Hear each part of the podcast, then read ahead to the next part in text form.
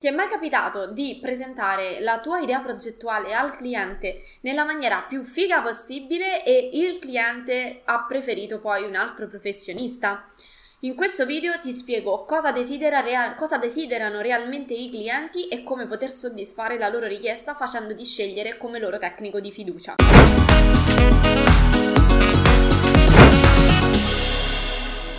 Ciao, sono Giada Capodilupo, architetto e docente Autodesk da alararchitettura.com. Insegno a tutti i progettisti come risparmiare tempo ed essere più produttivi attraverso l'apprendimento di competenze altamente richieste nel mondo del lavoro.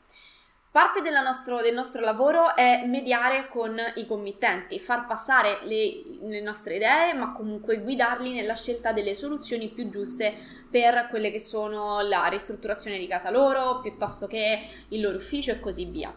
I clienti spesso viene dimenticata, diciamo, l'aspetto della trattativa con il cliente e si pensa unicamente a a fare il proprio lavoro, cioè a progettare, ma la trattativa con il cliente è parte integrante del nostro lavoro più, fin troppo spesso mi sono ritrovata a fare il diplomatico, se vogliamo, che, o il mediatore, eh, che non il progettista, perché comunque fa parte della, della vita di un progettista. Nel momento in cui hai un cliente con cui avere a che fare, devi necessariamente mettere in atto una serie di strategie.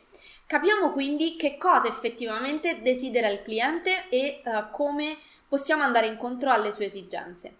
Allora, la prima cosa che realmente desidera il cliente è essere ascoltato, qualcuno che comprenda le sue reali esigenze e per mostrare l'effettivo interesse, perché spesso magari abbiamo la testa altrove e stiamo già pensando a quello che andremo a fare il momento dopo, è il, il, modo ideale per far capire al cliente che abbiamo realmente a cuore le sue esigenze è fargli delle domande mirate, quindi fare un colloquio mirato chiedendogli qual- che cosa desidera provare, che, che sensazione desidera provare nel momento in cui entra nella sua nuova casa, che stile preferisce. Fare tutte quelle domande che ci permettono a noi di lavorare meglio e più velocemente e al cliente di sentirsi effettivamente compreso nelle sue necessità.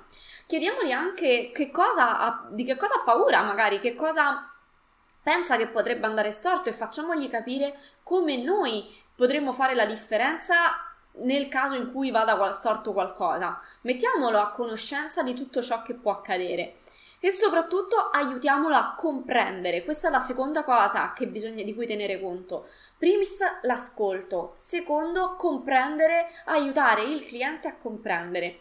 Per quanto il cliente è profano, diciamo, del mestiere, sta investendo i propri soldi e sta investendo la sua fiducia su di noi.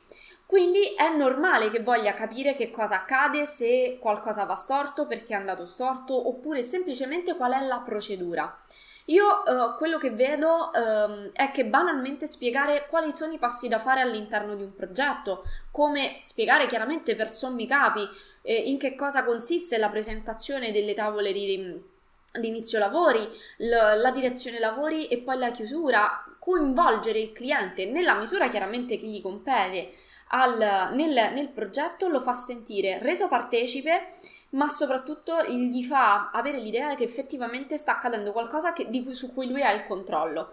Questo rassicura tanto e quello che io spesso vedo facendo questo, facendo un colloquio conoscitivo approfondito, ma anche spiegando, ok, adesso accadrà questo, questo e questo. Io eh, mi farete una lettera di incarico con cui mi darete la, la possibilità di eh, essere il vostro tecnico di fiducia e così via, quindi presenteremo questi documenti per l'inizio lavori, eccetera, eccetera.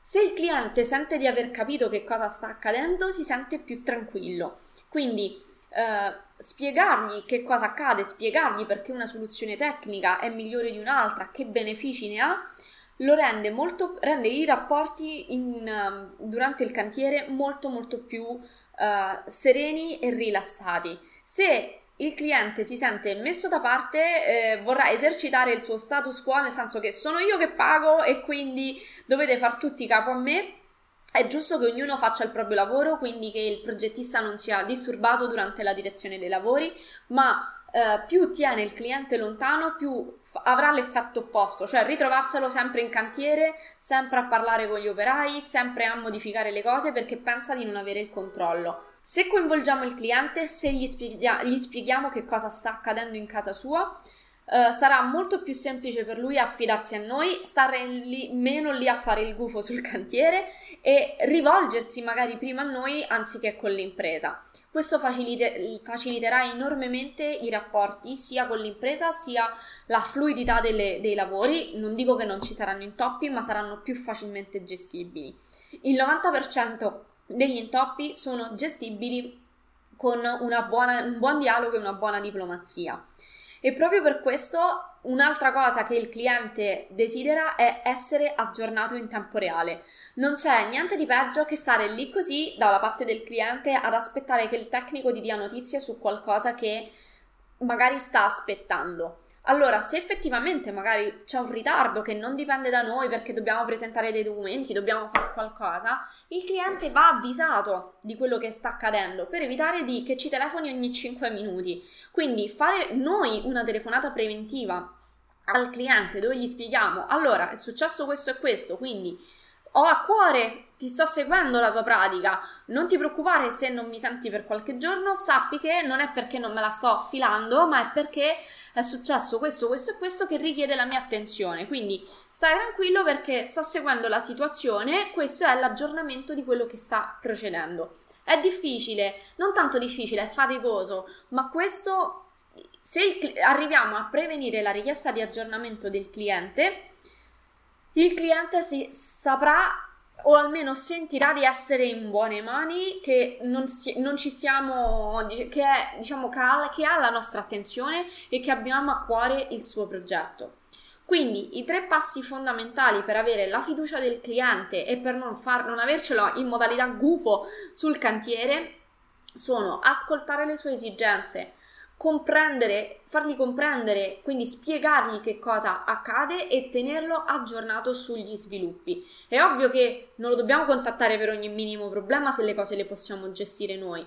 Parlo sempre di un aggiornamento consapevole, che non vuol dire tenerlo all'oscuro, ma vuol dire magari avvisarlo quando già la cosa è stata risolta, così non gli facciamo venire l'ansia inutilmente per delle cose che magari sono facilmente risolvibili, mentre magari per chi non è del mestiere tutto può sembrare molto più complicato. Questi sono i tre consigli che mi sento di darti e che nei momenti di discordia tra magari cliente o committente o semplicemente con la mia esperienza ho imparato a farne tesoro, quindi spero che potranno essere di aiuto anche a te. Per qualunque domanda non esitare a lasciarmi un commento sotto a questo video e io ti do appuntamento al prossimo. Ciao!